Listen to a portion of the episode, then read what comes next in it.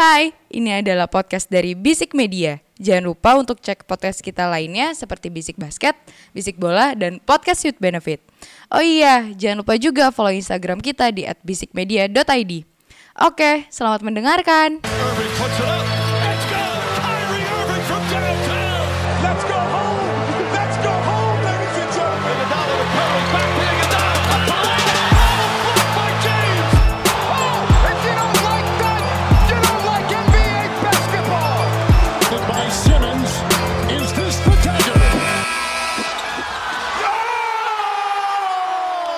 Kembali di Basic Basket Podcast seputar basket NBA dan juga dalam negeri yang diulas secara santai sebagai pecandu basket.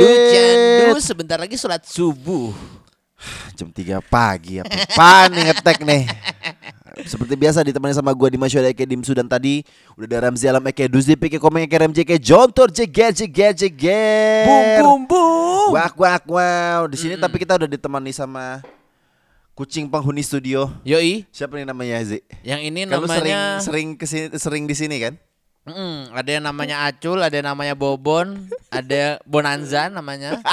Satu Munawaroh. Ntar kalau misalnya ada yang lahir namanya Zeus. Iya. Memang terinspirasi. Kalau misalnya kalau misalnya ada lagi yang lahir lagi namanya Inces. Kalau cewek ya. Kalau cewek. Nah, jadi Aziz, ini kenapa kita ngetek di jam 3.30 pagi nih? Jadi gini guys, namanya ini bukan kita pulang basian atau apa ya, bukan. Habis pulang TGIF ya, enggak ada sama sekali. Sober sadar. Memang cuma agak capek aja. Dimsu agak baru bangun aja. Iya. Kalau gua bahkan agak bindeng gua. Kalau gua baru mau tidur aja. Iya. Emang kita gini lah guys ya, kita keseringan beda kehidupan, ya. Nah gitulah, jadinya jarang ngetek kayak gitu. Gue orangnya morning person sih, sisi morning person tuh gue. Gak maksudnya, lu jam kerja pada normalnya. Ya betul. Gue jam istirahat suruh kerja. Ya pokoknya beda, ya sering banyak tidak akan pertemuannya lah. Dan tapi kebetulan emang belakangan ini klien-klien memang lagi rada jor-joran dikit ya. Tapi gimana sebelum kita memulai masuk ke review di pekan ini nih. Oh iya gini kita agak geser sedikit ya. Bukan sedikit lagi, ini jauh banget ini. Udah sampai ibaratnya udah mau satu lap tuh. Udah satu lap. Ini sebenarnya jadwal Bisik Bola ini kita pakai ini sebenarnya ini ya. Tapi so tell me Z, gimana caranya lu untuk bertahan di dengan apa ya, karir lu ini kan, dunia lu ini kan syuting ini kan kayak apa ya, sebenarnya membutuhkan jadwal yang agak tidak pasti ya. Kadang lu bisa pulang jam 3 pagi, kadang lu bisa jam 8 udah di rumah gitu loh. Untuk maintain diri lu untuk tetap fit itu gimana sih? Ini sebelum kita mulai mulai kita ngomongin basket ya. Kalau gue sih sebenarnya yang penting istirahatnya cukup aja. Jujur 7-8 jam. Iya tuh sampai 8 jam tuh udah istirahat. Terus ya lu masih bisa. Bahkan jadi gini, sebenarnya yang bikin gak enak itu adalah ketidaksamaan waktunya kita sebenarnya. Cuman kalau misalnya secara pembagian waktunya, pembagian waktu pribadi masing-masing sebenarnya masih sama. Betul. Ya gue istirahat gue cukup. Cuman emang jam gue kerjanya tidak tepat. Memang benar. Ya gue kan ngurusinnya program-program TV ya, betul, yang harus fresh. Jadi walaupun kita sama-sama di media ya, karena gue harus ngegawangin. Bedanya juga, lu di studio, gue di on desk. Itu dia. Cuman gini sih, gak semua orang mungkin bisa staff. Mungkin karena lu udah terbiasa dari udah lu udah sekian tahun berkarirnya itu di dunia kayak apa kalau anaknya ahensi gitu. Di mana tidak butuh waktu yang lebih dari 24/7. Kalau boleh ditambahin dah tuh. Kalau bisanya 24/7 jadi 38 deh tuh. Iya makanya kalau bisa, cuman kan tidak bisa ya. Ya pada akhirnya sih kalau gue sih ya yang penting itu balik lagi istirahatnya cukup, terus juga ya paling agak kesel juga kayak gue baru mau masuk kantor, anak-anak udah pada pulang, kayak gitu-gitu, gitu-gitu sih. Iya. Tapi pokoknya kalian para pendengar Bisik Basket jangan sampai tumbang ya, Ji. Lu juga ada Ji, jangan sampai tumbang. Gue udah tumbang. Cukup Milwaukee Bucks aja. Bagus. Bagus gak bridging gak? Bagus aku gak? Tidak lihat cakep situ. Aku tidak lihat. Cakep aku tidak lihat. Jadi kita langsung masuk aja nih ngapain kan review kita nih. Jadi Milwaukee Bucks tadi seperti yang udah gue sampaikan. Mm-hmm. Akhirnya pecah telur ya guys ya. Iya, pecah telur. Melawan tim yang kalau gue menghadapi melihat tim ini ya. Mm. Gue tuh nggak kaget gitu loh kalau mereka tuh bisa menumbangkan Bucks gitu loh. Karena dibilang semenjana juga enggak. Hah? Dibilang semenjana juga enggak. Enggak banget lah. Mediocre juga enggak. Enggak lah. Jago banget juga enggak. Dan ini sekarang menjadi tim jagoan lu. Nah, iya. Itu dia masalahnya kan. Jadi jagoan musim ini kan. Iya. Atlanta Hawks mengalahkan Bucks 117-98 di hari Selasa kemarin. Ini 3 hari yang lalu agak jauh sedikit ya. Gokil. Tapi menurut gua gini, Bucks itu kan sampai sebelum pertandingan ini rekornya itu 7-0, nggak terkalahkan, unbeatable gitu loh. Terlepas dari ya, gue nggak tahu lah mereka Bucks itu udah menghadapi siapa aja gitu. Tapi terlepas itu semua, Bucks pun juga apa ya bukan tanpa kekurangan juga. Mereka belum diperkuat sama Khris Middleton kan sampai 10 pertandingan ini gitu loh, sampai podcast ini di take.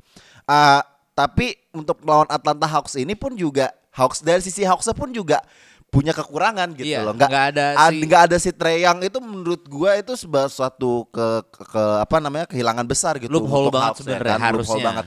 Tapi mentalitas yang ditunjukin The Young Hawks ini gila sih. Don't you think sih? Nah, gua nggak tahu ya. It's just a bad night untuk Bucks aja kayak menurut gue, dan unlucky aja dan menurut gue ya dia sampai di quarter ketiga masih cukup kompetitif, cuman quarter ketiga udah agak-agak ketinggalan.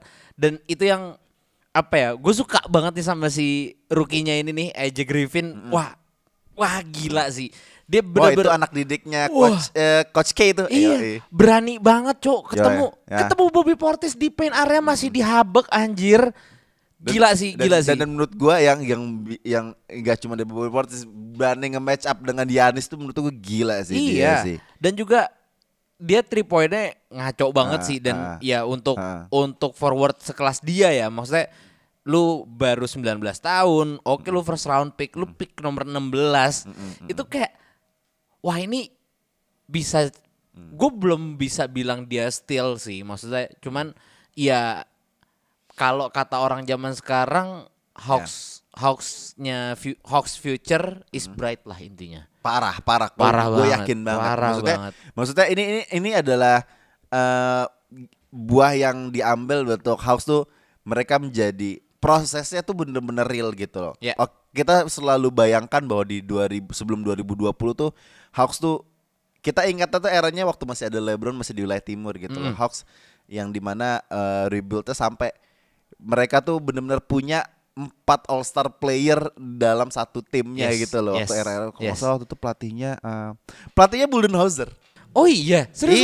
Iya. Makanya emang kalau ngeliatin Bucks sekarang tuh Budenholzer emang bukan pelatih kaleng-kaleng, men. Iya, emang udah. Iya, udah tau lah di wilayah timur tuh dia emang udah abang-abangannya lah gitu loh. Hatam gitu loh. Nah, jadi kemudian maju sedikit, kemudian dapetin Trae Young, mereka tanking, terus abis itu ya lu pasti akan ngecengin gue dengan adanya Clint Capela terus sebagainya lah ya.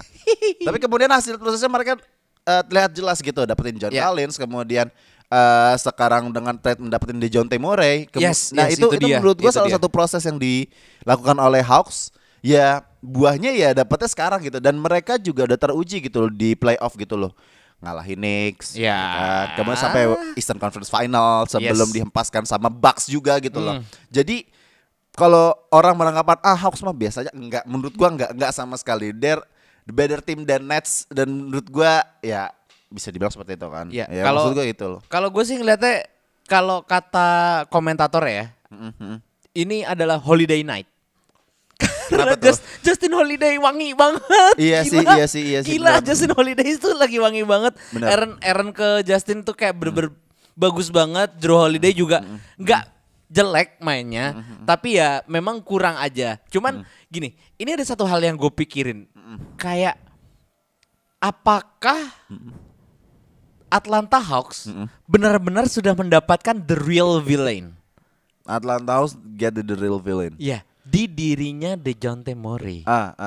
Ngerti gak lo? Iya. Enggak, kalau menurut gue gini, kalau gue ngeliat bigger picture-nya ya. Iya, yeah, oke. Okay. Gue sempat discuss sama Abel. Kan gue sering ketemu kan kantor gitu. Gue ya, lagi dia biasa lah. Dia bisa lah, lu bisa join kita lah di kantor gitu. Jadi gini. Kalau gue discuss sama Abel, kita melihatnya adalah Atlanta Hawks enggak cuman biggest villain-nya enggak cuma Dejounte Murray doang. But they are all bad boys semua. Udah, mereka tuh bad boys semua. Tapi kita nggak bisa bilang ini kayak kita ngelihat Detroit Pistons saat dulu ya. Enggak. It's not proven yet gitu. Yeah. Tapi menurut gue mereka punya modal. Ini semua mereka villain aja semuanya, kayak bad boys aja gitu. Iya, gak cuma hanya 1-2 pemain doang. Menurut gue mereka semua tuh villain gitu. Tadi AJ Griffin yang lo bilang, terus kemudian DeAndre Hunter. Kita nggak ada yang tahu DeAndre Hunter tuh emang sebagus itu gitu. Yeah. Jadi menurut gue tepat banget sih Atlanta Hawks ini sekarang. Mereka punya komposisi yang tepat untuk bersaing di wilayah timur. On the right track banget lah. Iya, mereka kalau nggak salah di peringkat 2 atau 3, top 4 lah. Iya. Setelah Boston dan juga Cleveland. Mm-hmm. Jadi ini persaingan wilayah timur nih lagi sangat gila banget gitu loh. Iya, Wild East. Iya, sekarang sudah ganti honest, ya. Buat gue pribadi adalah I would love to see this Eastern Conference Final untuk mereka sih. Iya. Karena gini, sorry Izzy. Karena menurut gue mereka semua nih, semua pemain yang ada di Bucks dan juga di Hawks ya. Yeah. Mereka tuh semuanya nggak pernah ragu untuk ngedrive, nge-shoot. Yes. Di awal di first half tuh gue ngeliat ini poinnya enak-enak banget gitu loh. Yeah. Sampai mereka semua lagi wangi ya. Yeah. Tapi unos kalau misalnya mereka lagi ada bad night atau gimana, gue nggak ngerti. Cuman buat gue mereka semua nih nggak pernah ragu untuk nyetak poin gitu. Di sini tuh di game ini semuanya poin men. Ya, yeah, itu dia. Pemain-pemainnya di atas 20 menit ini semuanya poin men. Jadi makanya menurut gue ini akan seru kalau misalnya ya kita akan selalu bilang ini emang terlalu cepat kalau ngomongin playoff ya kan, baru 10 pertandingan 11 pertandingan. Tapi kan imagine lo kalau misalnya ngadepin Hawks yang begitu berani dengan Bucks yang udah punya pengalaman mental juara gitu. Dan ini buat gue kayak conference final kesiangan aja. Betul. Ya enggak sih? Betul. Gue berharap banget sih karena menurut gue ya, tapi gue juga kalau untuk mencapai ring ya, gue masih belum melihat Hawks untuk bisa di situ. Yeah, cuman seenggaknya track mereka udah bagus dan gue suka banget sama semua pemain-pemainnya. Onyeka Okongwu juga sekarang udah mulai kelihatan gitu kan. Terus juga AJ Griffin yang tiba-tiba nonjol. Belum lagi DeAndre Hunter makin mateng. Clint Capela ya masih gabut aja cuma ngeribon-ribon tapi ya oke di bawah. Terus juga Dejounte Murray, terus John Collins. Wah, gue udah bener-bener men kayak gak ada yang gak bisa gitu loh. Yeah. Semuanya tuh kayak bisa gitu loh, tapi ya bisa doang, belum spesialis gitu. Iya. Tapi pun juga gue kalau misalnya Hawks di playoff ya, gue nggak akan seskeptis kayak Nets ataupun Knicks ataupun apapun ya kayaknya, karena mungkin materi pemainnya ya udahlah, dia punya sisi mentalitas dari Dejounte Murray dan juga Trae Young, tapi pemainnya semuanya di Hawks itu bisa ngikutin. Jadinya gue gak ragu kalau mereka bisa melangkah jauh nanti kalau misalnya di playoff gitu. Mungkin karena dari preseason sudah dilatih, diasah untuk membuat big three ya. Iya betul. Dari preseason sudah ikut-ikutan apa itu namanya? Apa sih? Pick up games aja. Ya pick up gamesnya itu udah mulai swagnya udah mulai kelihatan kan jadinya. Emang. Ya apa kualitas Dejounte Murray juga nggak bohong, karena mentalitasnya juga ya udah terbukti. Ya sisanya tinggal unit-unitnya aja dan Clint Capela. Rambutnya sudah kembali hitam semua. Nah itu kayaknya itu yang bikin dia nggak hoki ya. Apa? Itu yang bikin dia nggak hoki. Jadi nggak bagus aja gitu loh. Jadi biasa aja sekarang mainnya. Iya. Si Schroeder juga rambutnya biasa aja jadi makin jelek biasa lagi kan. Iya. Si goblok 80 juta ditolak, tolol anjing. Aduh. Oke, bergeser sedikit ke game yang baru baru kemarin ya. Iya. Baru kemarin. 2 hari yang lalu lah, karena ini kita ngeteknya di Sabtu dini hari ya. Gila, podcast mana yang ngetek jam 4 pagi men. Makanya sembari nunggu subuh kan. Iya makanya, jadi tetap setia dengerin Bisik Basket ya. Battle of LA. Ya. Yang kedua nih ya. Ya kan ya, yang kedua ya. Iya. Battle of LA yang kedua ya. Sebelum opening game kan ini juga ya kalau gak salah ya. Game kedua. Lakers game kedua men ini. Iya. Game keduanya itu deep opening game kan Battle of LA juga kan. Yep. Yang pertamanya kan against Golden State ya kalau enggak salah, gue lupa. 114-101 untuk kemenangan again Los Angeles Clippers. Fun fact ya, enggak bukan fun fact sih ya. Ini LeBron abis load management nih game sebelumnya nih against Utah Jazz. Kalah lagi ya pastilah obviously. Iyalah Utah Jazz coy. Tol, gila. Tol. Dan ini menjadi kekalahan ketiga beruntun untuk Lakers. Gue gak ada komentar sih sebenarnya sih ya. Ya udahlah gitu loh. But ya gue pengen nyorotin untuk ke Clippersnya aja kali ya. Udah capek gue ngomongin Lakers terus gitu loh. John Wall walaupun gak memberikan impact secara points ya. Ya, tapi secara gaya bermain tuh mentalnya juga sih. Keren sih. Dan ada satu momen kalau nggak salah dia tuh benar-benar nunjukin the real John Wall yang behind the back. Kemarin gue going to coast lagi. Iya, coast to coastnya. Dari sisi itu gue, man, I would love, I really love. Iya, bener rindu. Bahasanya rindu. Gue kalau sama Inggris rindu aja udah rindu. Nah, gue sebagai penjunjung LeBron pun benci tapi rindu jadinya loh. Jadi ya udahlah kalau kalah ya udahlah nggak apa-apa lah. Iya, gitu tapi seenggaknya John Wall bagus gitu. Tahu nggak sebenarnya itu apa? Apaan? Jadi fans kita tuh ngefansnya tuh sama LeBron cuman segini doang ya. Kecintaan kita terhadap basket di atasnya men. Iya itu sebetulnya. Memang itu ngelesnya. Iya itu ngelesnya gitu loh. Itu sebenarnya pengobat sakit hati aja. Nah kalau gue sih ngelihatnya gini. Lu lihat dari rataan startingnya deh, rataan minutes playnya, ya. Menurut gue yang paling paling signifikan itu adalah starting five-nya Lakers itu semuanya 30 menit lebih. Dan menurut gue itu yang ngebuat mereka bener-bener capek gitu loh. Lu lihat kayak dari Clippers nih. Luke Kennard sama Reggie Jackson masih bisa dapet 24 poin, 24 menit bermainnya. Dan menurut gue itu nunjukin bahwa mereka nggak punya kedalaman tim, paling dalam Russell Westbrook si Lakers tuh. But iya still kan? Dia dapat 14 poin doang di game ini. Dan menurut gua ya sebenarnya way better daripada sebelum-sebelumnya ya. Oh no, kalau menurut gua kalau way better dari sebelumnya malah lagi di atas banget menurut gua sekarang turun dikit. Sebelumnya tuh waktu pas dia masih starting. Oh ya oke. Kan? Poin lo itu ya oke. Way better daripada pas dia masih starting. Dan menurut gua gini. Gue melihat beberapa play-nya ya. Paul George ini selalu bisa dikasih makan. Gitu loh. Dia selalu dikasih sweet spot-nya dia di wing, di kanan. Itu tuh udah sweet spot-nya dia dan itu dihabisin terus di situ. Dan gue gak melihat ada satu pemain pun yang bisa melakukan hal itu dari Lakers. Kayak lu tau gak sih gaya mainnya ISO-nya si Anthony Davis? Ya kayak gitu. Itu tapi di PG. PG yang bisa execute itu. AD gue nggak ngelihat mainnya kayak gitu. LeBron gue nggak lihat main. Ya beberapa kali main kayak gitu tapi masa iya lu udah season 20 Pak Haji. Iya. Gitu loh maksudnya. Capek men. It's not your time sekarang dan yang satu hal lagi yang mungkin ini agak di luar dari game ini ya. Ada satu cuitan mungkin ya. Ada satu gagasan yang gue nggak tahu ini bener apa. A1 apa B sekian, maksudnya udah bukan, gue nggak tahu ini cuitan. Valid lah ya valid. Gue nggak tahu valid apa nggak sebenarnya. Oh ya udah oke.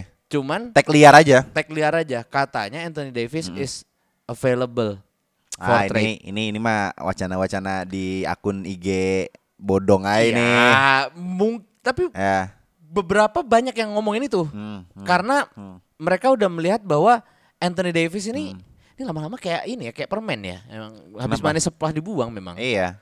Gue agak aneh sih dengan narasi kenapa nge-trade Anthony Davis instead of LeBron or Russell Westbrook ya. Jadinya gue agak ya kalau LeBron oke lah. Kamu bapak ini ya, ini penganut terlalu Stephen besar A. Smith lah, ya. Oke lah, terlalu besar lah menurut gue kalau sampai apa? Penganut Stephen A. Smith ya? Enggak. Stephen A. Smith soalnya bilang kayak gitu. Hey, listen. Listen, man.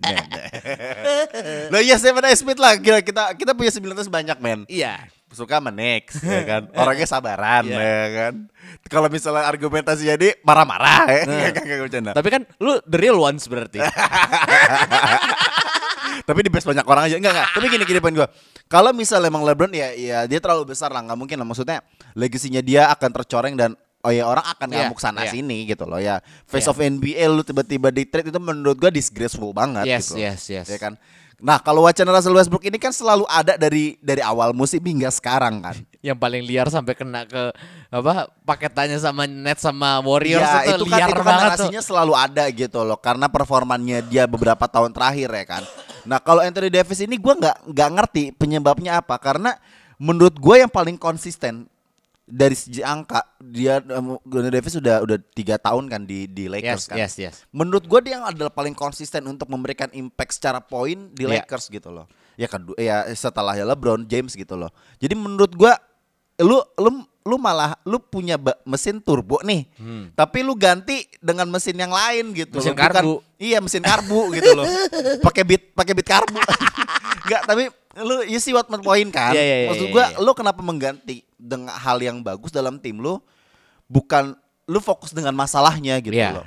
Gua nggak tahu maksudnya, mungkin banyak ya dari board di Lakers ataupun para pelatih, gua nggak ngerti mereka melihatnya bahwa sebenarnya Anthony Davis adalah problemnya gitu. Tapi kita sebagai kacamata penonton dan pundit kan, maksud gua juga nggak melihat AD sebagai masalahnya. Ya kita tahu kan oknumnya siapa gitu. Sebenarnya sangat disayangkan karena harus ada satu pemain yang akhirnya main di Taiwan, padahal bisa main di Lakers karena dia butuh center sih. Dwight Howard udah ladan lah maksud gue kayak. Okay. Tapi lu lihat nanti dia akan main Taiwan, dia gonna put Dwight Howard bakal double-double tiap game, men. Pasti. 20 points plus rebound, nah itu udah. Enggak 20 plus rebound enggak lah, 10 lah. 10 ya, double-double kan. Double-double kan. Tapi balik lagi ke Lakers, menurut lo itu tepat AD di ada wacana trade? Menurut gue kayak gue juga gak yakin. Tapi emang satu-satunya aset ya dia. Iya. Tapi betul. Karena gue melihat, gak tahu ya, kok orang kayaknya jadi kayak sumbu pendek banget gitu loh. Ngerti gak sih? Sumbu pendek banget jadinya. Ya kalau di negara Wakanda kan awam kan. Ya, iya sih, masyarakat memang seperti itu. Iya sih memang. CCTV aja hilang kok apa. Ya, terus nah, jadi gue enggak tahu, mungkin karena boardnya ini ngelihat Russell Westbrook mulai dari bench itu udah mulai ini nih gitu. Ya. Tapi sebenarnya itu bukan poinnya, Cok. Poinnya adalah gimana lu bisa ngebalikin lagi Russell Westbrook ke starter. Dan menurut gue dia butuh center. Intinya itu, tapi gue nggak tahu nih siapa yang harus lu korbankan untuk lu mendapatin center. Gue belum lihat ada di free agency. Gue juga belum lihat sih, maksudnya free agency sekarang nih yang lagi bisa, yang cukup mumpuni lah, center yang cukup mumpuni untuk main bareng mereka tuh siapa? Gue masih belum lihat. Cuman dan ada Jordan. Serius? Gak ada Jordan kan ada di Denver. Oh iya. Canda. Ya gue masih belum lihat lah yang bisa. Pogasol. Enggak, ketuaan cowok. Margasol. Aduh. Udah tenang dia di Eropa sana. Maksudnya kalau misalnya gue bukan, ini harus ada rim protector gitu loh. Di rim protector dan rebounder yang ya lu mainnya kerjanya di bawah. Kalau Margasol kan masih main keluar-keluar juga kan. Kayak gitu. Itu concern gue sih sebenarnya. Karena wacana gue dengan Russell Westbrook, dengan Buddy Hield plus Miles Turner itu udah paling tepat. Sebetulnya itu sih. Ini Rob Pelinka gak dengerin gua, gak dengerin para fansnya Lakers. Cuman sayang banget kalau misalnya Russell Westbrook yang lu buang gitu loh. Sebenarnya sayang banget, cuman ya lu gak punya aset lagi selain dia. Iya gak sih? Aset maksudnya? Ya lu gak punya aset lagi yang bisa lu tukerin yang worthy gitu loh, ngerti gak sih? Ya karena dia unworthy. Jangan banget kata-kata gue ya. Tapi gitu, ini akan menjadi endless problem untuk Lakers sih. Tapi I disagree kalau misalnya emang AD yang, ya mungkin karena injury prone-nya dia kali ya. Gue gak ngerti, mungkin ada banyak faktor. Karena dari big three-nya ini LeBron James, AD dan juga Patrick Beverly enggak. Just kidding. Ini lah Lonnie Walker. Iya. Pasti Malik Pong, cuman oke udah cabut ke Kings. Russell Westbrook ini menurut gue enggak, yang mereka bagus dan banyak problemsnya, dan gue melihatnya banyak problemsnya sih gitu loh. Banyak mudorotnya lah. Banyak anfaedahnya lah gitu kan. Tapi ya emang menurut gue problemnya bukan di AD gitu loh. Main problemnya bukan di AD gitu. Main problemnya adalah gimana unit ini bisa bermain secara kolektif. Gak terlalu merugikan satu tim dengan keegoisan pribadi. Menurut gue itu. Dan Darvinnya menurut gue bukan pelatih yang Ya oke lah, dia baru-baru naik as a head coach gitu loh. Tapi udah bisa menempatkan Russell Westbrook ya sebagai six man dari coming from the bench. Itu menurut gue adalah salah satu cara dia yang dia lakukan untuk ya udah nih kayaknya terlihat works. Nah, banyak problem-problem selain dari Lakers yang harusnya bisa dilakukan gitu loh. Menurut gue sih seperti itu. Talking about big three nih. Tadi udah bilang udahlah ini singkirkan bla bla bla bla bla bla bla. Narasi big three itu kan since LeBron meninggalkan Cleveland pertama kali ya. Ini kan emang dia pencetusnya kan. Nah, gitu. Emang. Kemudian ada lagi big three selanjutnya. Ada apa? Golden State gue menurutku dengan kedatangannya KD pada saat itu gue nggak bisa bilang big three. Mungkin lebih big ke four. Super team ya. Iya, super team. Narasi super team lah ya. Kemudian diikuti dengan LeBron kembali ke Cleveland, bikin super team lagi. Kemudian LeBron cabut lagi dari Cleveland. Dan kemudian kedua tim LA mempunyai super teamnya masing-masing. Dan Nets pun juga sama ya kan, membuild ada KD dan juga Kyrie. Yang kemudian juga mereka bikin big three juga dengan kehadiran James Harden ya kan? Saat itu gitu. Saat ini semuanya.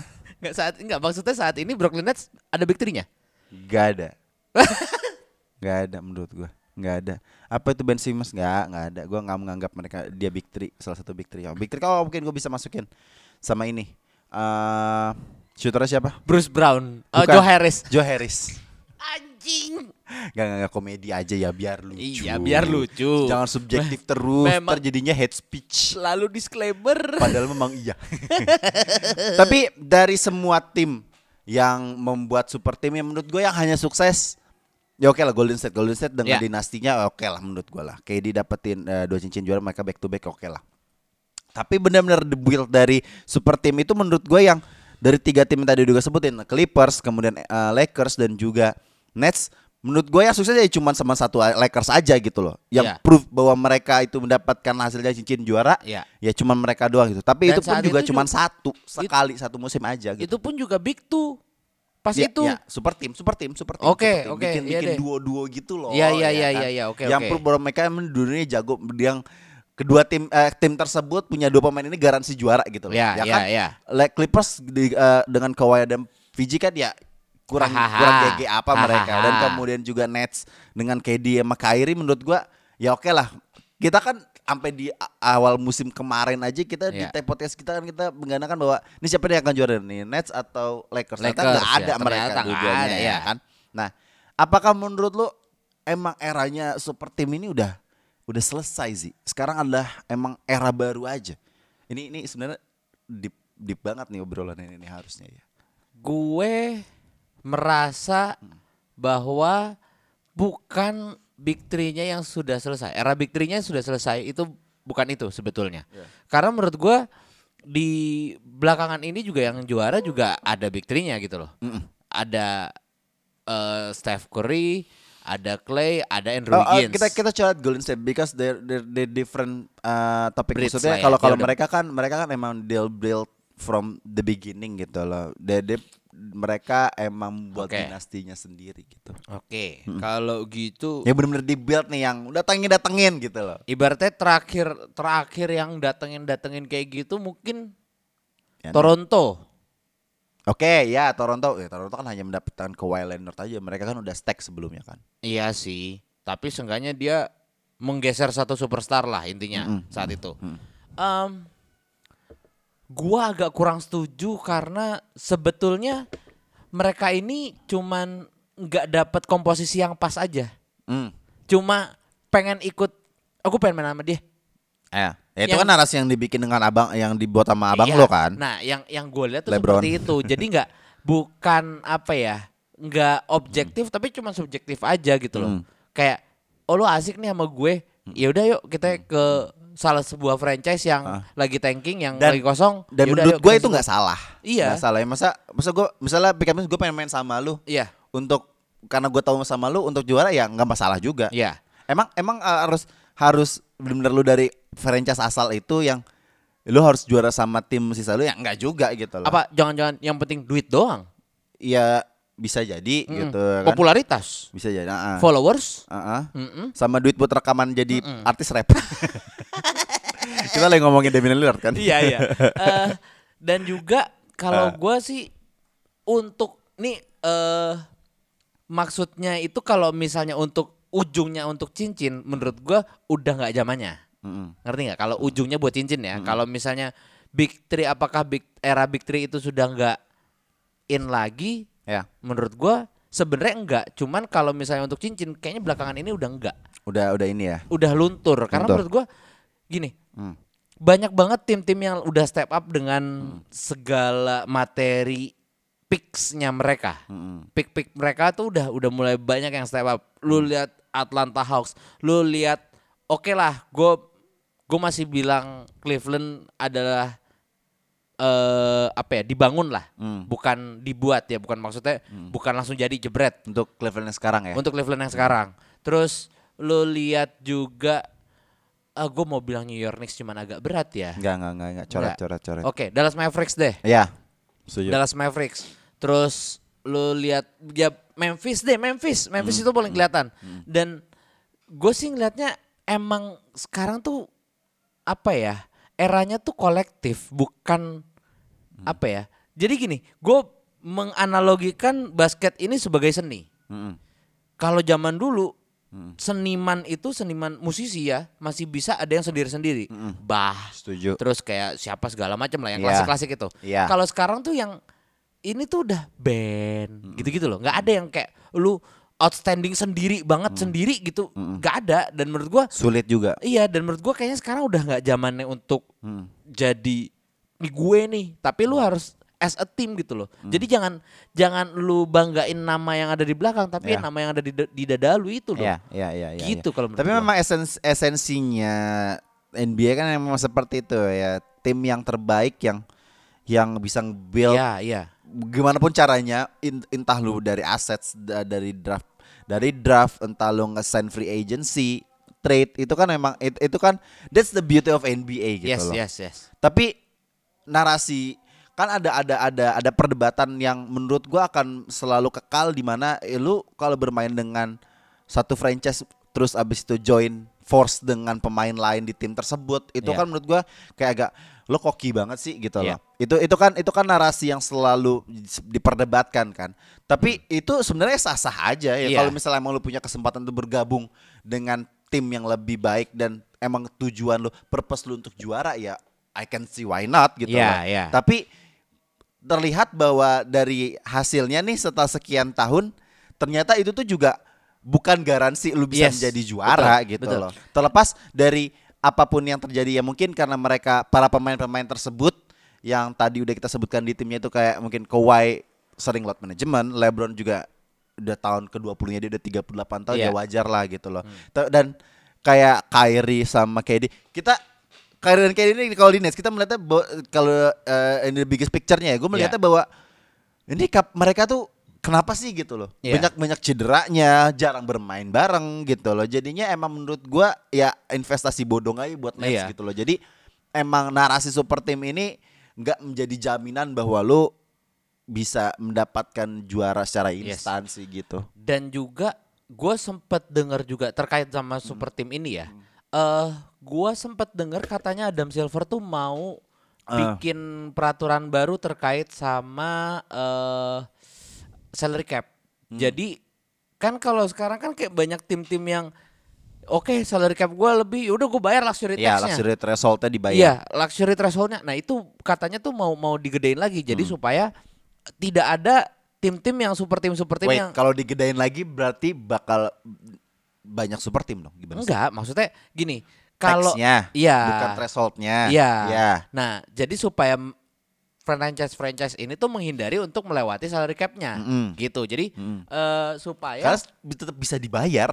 Tetap bisa dibayar, tapi menurut gue seenggaknya itu adalah salah satu cara. Karena menurut gue apa ya, gue rindu akan NBA yang apa ya, yang nggak super banget semuanya gitu loh. Dimana semuanya punya superstar masing-masing gitu. Dimana waktu itu KD masih dengan Russell Westbrook, terus juga saat itu. Enggak deh, jangan itu deh. Terlalu jauh. ya maksudnya nggak yang itu kan kayak semuanya nyatu gitu ya, yeah, kayak yeah, dia sama dia, kayak nggak gitu cu. And basket tuh nggak bukan cuma mainan 2-3 orang, tapi ya 20 orang ibaratnya, sama manajer-manajernya, sama pelatih-pelatihnya, sama semuanya, itu tuh harus punya perannya masing-masing gitu. Ya. Ya. Tapi menurut gue ya begini, seperti menurut gue memang juga udah done lah ya, maksudnya udah selesai lah. Makanya kita akan menghadapi era baru yang dimana ya kita lihat lah bahwa tadi kayak namanya udah lo sebutin kayak Atlanta Hawks, terus kemudian ada Dallas Mavericks, yang dimana nama-nama di beberapa tahun terakhir tim ini tuh emang ya udah nggak kelihatan tanking gitu-gitulah sebagainya, kumpulin beberapa assets player yang lu build, lu nge-rebuild tak bisa dibilang ya, kayak kemudian Bucks yang dan Suns yang terlihat sekarang gitu loh. Jadi menurut gua memang kita nih lagi akan menyongsong era baru NBA kalau menurut gua ya. Setuju. Makanya buat para pendengar bisik menurut gue brace yourself aja karena lo akan dihadapin dengan era baru untuk NBA. Jadi ya gini narasinya bahwa kalau lo akan gini, kita sedih melihat Kobe pas di 2016 kita udah nggak melihat dia lagi di lapangan gamenya terakhirnya dia gitu loh. Jadi menurut gue nikmatin aja as long as ada LeBron dan KD di lapangan. Mereka udah ada kepala 3 plus man. Jadinya kita nggak tahu 2-3 musim lagi kita akan melihat mereka gitu. Jadi menurut gue ya nikmatin aja dan ya kita sembari memantau era baru ini, pemain-pemain muda ini gitu loh. Yang gue sayangkan sebenarnya adalah legacy pemain-pemain senior ini, pemain-pemain veteran ini kayak, man KD lu masa iya mengakhiri karir dengan seperti ini. Kayak Russell Westbrook lu udah mencapai di titik dimana lu bisa ngelewatin Oscar Robertson dan lu akhirnya jadi kayak gini, terus kayak Kawhi yang lu udah pernah dapat cincin sekarang cederaan. Dia 2 kali cincin juara ya. Iya, John Wall. Ya John Wall oke lah menurut gua dia udah mulai naik lagi lah. Tapi kayak ini defense terakhirnya dia kayak pemain-pemain yang kayak ini tuh kayak sangat disayangkan kalau misalnya lu nggak punya legacy gitu. Itu yang sebenarnya gua sayangin banget. Legasinya hanya ya emang cincin tidak untuk semua tim ya. Cincin tidak untuk semua pemain. Iya, betul. Tapi pemain yang pantas bisa mendapatkan berkali-kali di tim yang tepat gitu loh. Mungkin narasinya seperti itu. Betul. Setuju. Tapi ya oke, ya enggak masalah juga. Sebenarnya ya NBA ya brace yourself aja lah untuk menghadapi era baru kalau menurut gue ya. Ini kan sebenarnya balik lagi ke pembicaraan kita di episode-episode yang lampau banget yang kita ngomongin siapa akan menjadi wajah NBA selanjutnya gitu. Jadi buat gue pribadi ini lagi ada pergeseran era yang dimana para pemain NBA yang dulu yang jago yang kita lihat LeBron, KD ini udah mungkin ekspektasinya udah mulai menurun, performanya juga udah mulai oke turun aja walaupun emang angkanya mereka emang nggak turun ya, tapi kan kita bisa melihat bahwa kok kita pengen melihat mereka menang lagi gitu loh. Mereka menjadi yang terbaik gitu, tapi memang nggak bisa sih udah saatnya yang muda-muda gitu loh. Dan ini juga saatnya apa ya? Ini membuktikan bahwa bola basket sudah mendunia. Memang sudah mendunia. Bukan itu maksud saya. Karena bintang-bintangnya sekarang dari Eropa, bukan dari Amerika. Kalau kata Hasan Vinces kemarin apa? Immigrants. It's immigrant time. Iya lagi brengsek banget emang. Kamu dulu sering ngejajah, sekarang dijajah Eropa. Berarti brandingnya bagus NBA kan. Tapi tetap aja USA nggak akan kegeser lah. Nggak tahu ya. Butuh Manu Ginobili lagi untuk mereka di Olimpiade. Oke, kita masuk ke preview. Nih, previewnya nih sebenarnya nih satu pertandingan ini kayaknya kita beres ngetek gamenya main dah. Iya, gak apa-apa kan? Tapi pendengarnya kita gak tahu ini naik kabar. Kayaknya besok pagi kali sih atau sore lah. Setelah gamenya ini baru di kita ngetek ini kita episode ini naik, kayaknya gamenya udah beres. Maksudnya kita nge-review kayaknya Tapi it's okay lah, gak apa-apa lah. Di hari Sabtu ada Golden State melawan Cleveland. Ini seru sih Nyet. Seru sih. Malah menurut gue kan Cleveland men. Gue gak tahu ya, emang kita kayaknya kita harus ketahuin Golden State lagi biar mereka bisa jago. Kita ngangkat Golden State sekarang mereka lagi bau banget men. Jadi don't you think iya kan? Iya, nggak jadi memang meyakinkan bahwa kalau misalnya kita berdua sepakat berarti kalian harus pasang judi di lawannya. Jangan nge-embrace gitu, udah dong, udah. Enggak. Tapi maksudnya gini, kalau gue justru gue ngelihatnya ya mereka lagi at the lowest moment aja. Siapa? Golden State. Oke. Mereka lagi ciong aja nih belakangan ini nih gitu. Dan gue melihat sooner or later mereka akan bangkit. Dan menurut gue kickstartnya di sini. Kayak iya oke, memang Cleveland Cavaliers sudah dengan wajah-wajah barunya ya. Iya. Tapi ini Cleveland Cavaliers yang pernah lu swept di finals loh. Iya. Gitu loh. Menurut gua ini ngerti enggak? Beda dong, beda. Iya, tapi maksudnya harapannya tuh seperti itu bahwa ini adalah kickstart untuk mereka oke, let's set back lagi yuk gitu. Ngerti nggak? Jadi karena setelah beberapa pertandingan mereka ciong gitu loh, bener-bener jelek banget menurut gue. Jordan Poole seems off, terus Draymond Green juga ya udah, Steph Curry yang setiap kali menang harus 40 poin atau 30 poin. Ini akan menjadi kickstart yang bagus buat Golden State Warriors untuk oke, I'm the reigning champion man. Ya. Kalau gue sih gitu. Gue sih tetap Cleveland tuh lajunya lagi nggak terhenti aja udah gitu loh. Dan mereka lagi sebagus itu. Jadi buat gue personally ya Cleveland sih. Gue Cleveland. Golden State.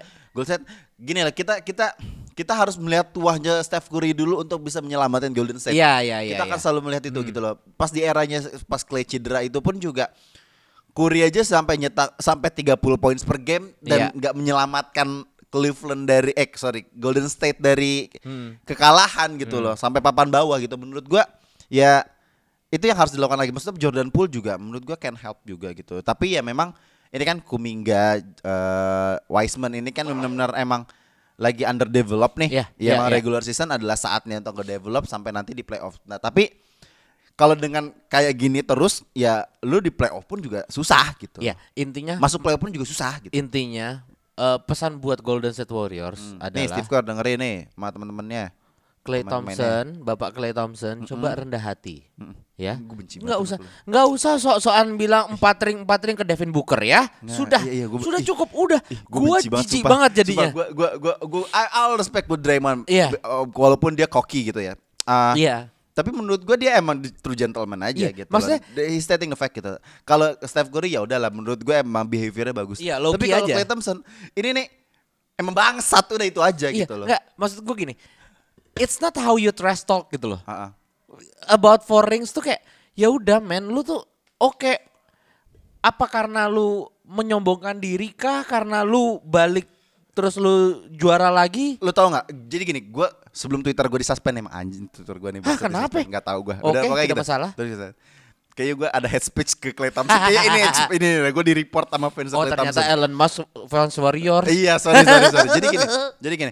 Ada satu post conference-nya dia after the game. Iya. Gue lupa di game apa. Kayaknya udah gagal lama 2 minggu yang lalu gitu. Dia ditanya kenapa performa lu tuh nggak seperti waktu lu pas cedera, lu apa kesulitan lu gitu-gitu. Dia tanya personal kayaknya. Sampai dia intinya dia bilang kayak gini, "Men, lo enggak tahu apa yang udah gue lewatin. Apa yang udah I'm dealing with gitu loh. Gue punya 2 cedera yang menurut gue yang ini bisa menghancurkan karir gue, tapi lo tuh semua enggak ngerti, men." Kayak gitu. They taking a pity move gitu loh. Maksudnya dia sampai kayak segitunya gitu loh. Pas waktu ngeledekin LeBron, "I just feeling hurt." Enak banget ngomongnya. Sekarang malah minta dikasihanin. Kan bangsat menurut gue gitu loh. Ngerti gak sih? Kayak ya udahlah, kalau lo mau dikritik ya being a man, hadapin gitu loh. Ya terima. Emangnya gue begini gitu ya. Proven gitu loh. Tapi menurut gue jangan berdalih karena lo cedera. Ya gue juga cedera gitu. Tapi gue berusaha juga untuk kembali ke rumah gue gitu loh. Memberikan impact gitu loh. Tapi ya jangan kayak gitulah maksudnya. Jangan sampai lo mengiba gitu loh.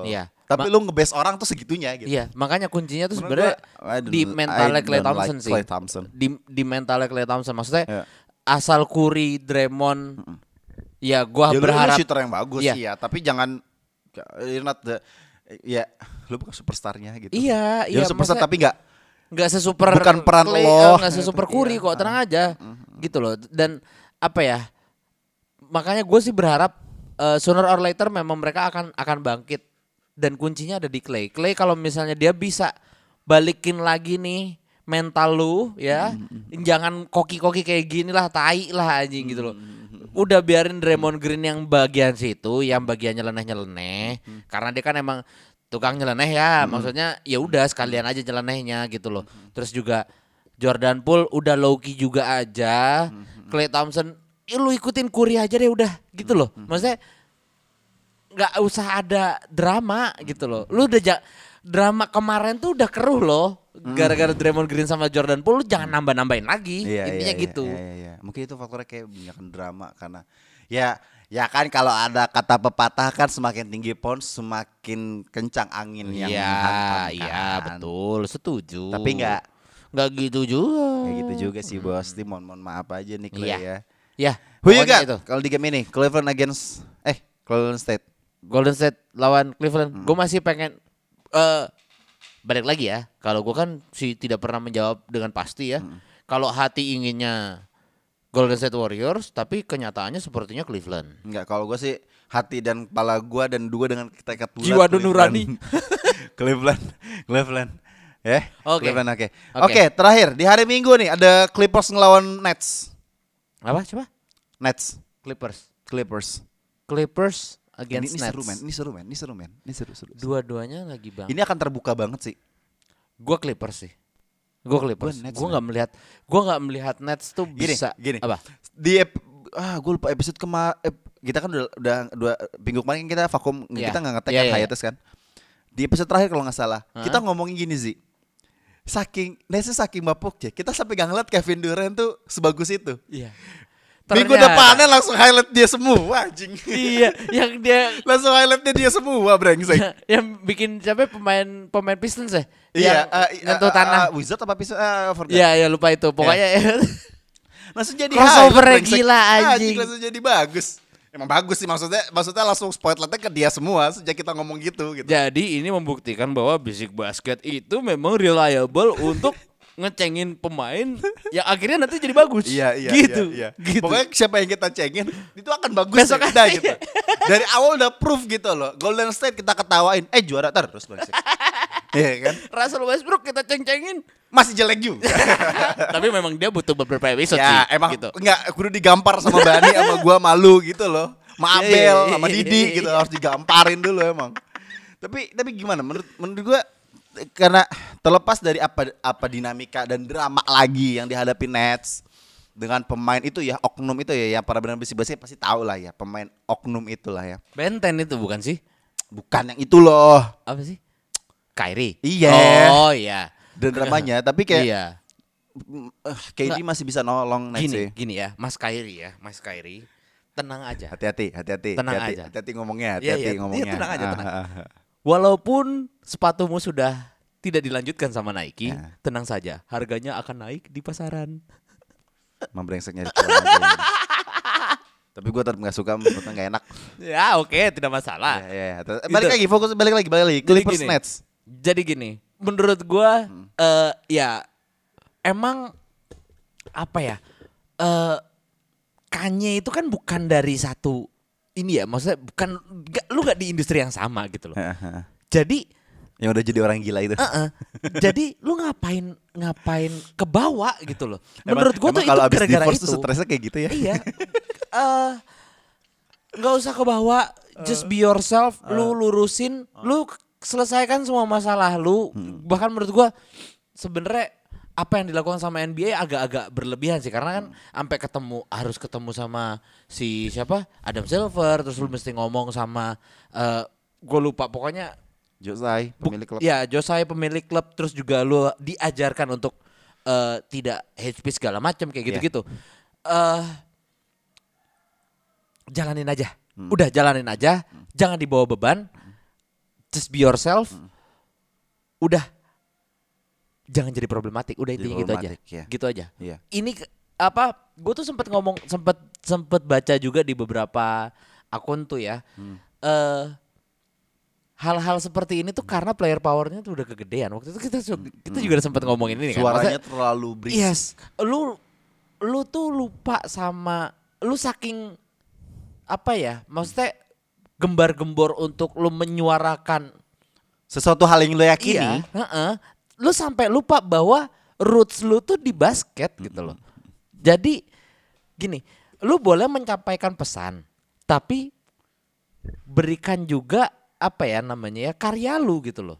Lu boleh kok menyampaikan pesan, tapi karya lu juga jangan sampai lupa gitu. Ya, karena dia merasa karyanya udah terlalu bagus. Iya, jangan kebanyakan ngomong doang tapi karyanya nggak ada gitu, kasarnya Mas Kyrie gitu. Kalo, ya. Kalau menurut gua gini, ada satu stand up comedian lokal yang kena kasus banyak ya, banyak banget ya. Banyak banget sih. Ya. Tapi dia bilang gini. Karya lu tuh harus di atas political statement lu. Nah, jadi itu. Di saat orang-orang mengingat lu akan suatu masalah, orang-orang akan ingat lu sama karya lu. Iya. Apa yang lu lakukan. Iya. Lakukannya tuh dalam artian lu dikenal sebagai apa? Basketball player, seniman, penyanyi, apapun, you name it. Iya. Lu harus dikenal tuh sebagai itu gitu. Itu dulu baru political statement lu. Iya. Jadi menurut gue itu yang harus dilakukan Kyrie gitu loh. Ya udah loh, oke lu udah pernah juara. You one of the best point guard in this era.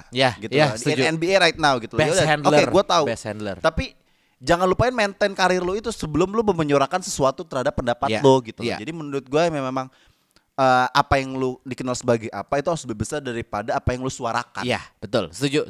Jadi itu aja. Gitu loh. Balik lagi kalau buat di game ini Nets gua masih ke Clippers. Gua bakal milih Clippers kalau Kawhi masih belum main sih ya. Gue gak tahu Kawhi ini Nets. Masalahnya gini, Clippers defendersnya oke lah, kecuali Betum. Yeah. Kecuali Betum. Gue akuin Betum bangsat banget sih itu, defense-nya jelek banget anjing ya. Yeah. Ya waktu itu dia kena step back jauh bener anjir, jadi kayak 5 langkah anjing kan. Tapi Tatum lagi they quite good.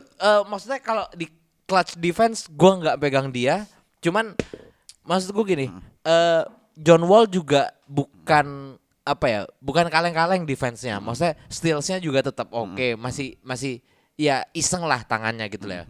Terus Reggie Jackson pun juga gue masih belum tahu apakah dia fit untuk game ini apa enggak. Cuman harapan gue sih di PG bisa, maksudnya lu udahlah. Emang ini beban kota ini tuh udah bukan di LeBron lagi, emang di lu sekarang. Ah, kok LeBron? Beban kota ini. Ya. Paham. Tapi gue berharap dia akan menjadi closer di game ini sih. Iya. PG-13 mungkin closer. Ya ini duel akan jadi KD yang akan galak banget atau PG-13 yang akan menjadi closer. But I'll choose Brooklyn Nets. Gue yakin sih kayaknya PG bakal galak banget sih, karena kayak Udah ini this is the time gitu. Ini adalah waktunya dia gitu. Lu tau nggak waktunya bukan waktunya untuk PG-13 apa? Playoff. Oke, sekian episode Bisik Basket. Gue Dimsu, gue Ramzi. Signing out. Bye.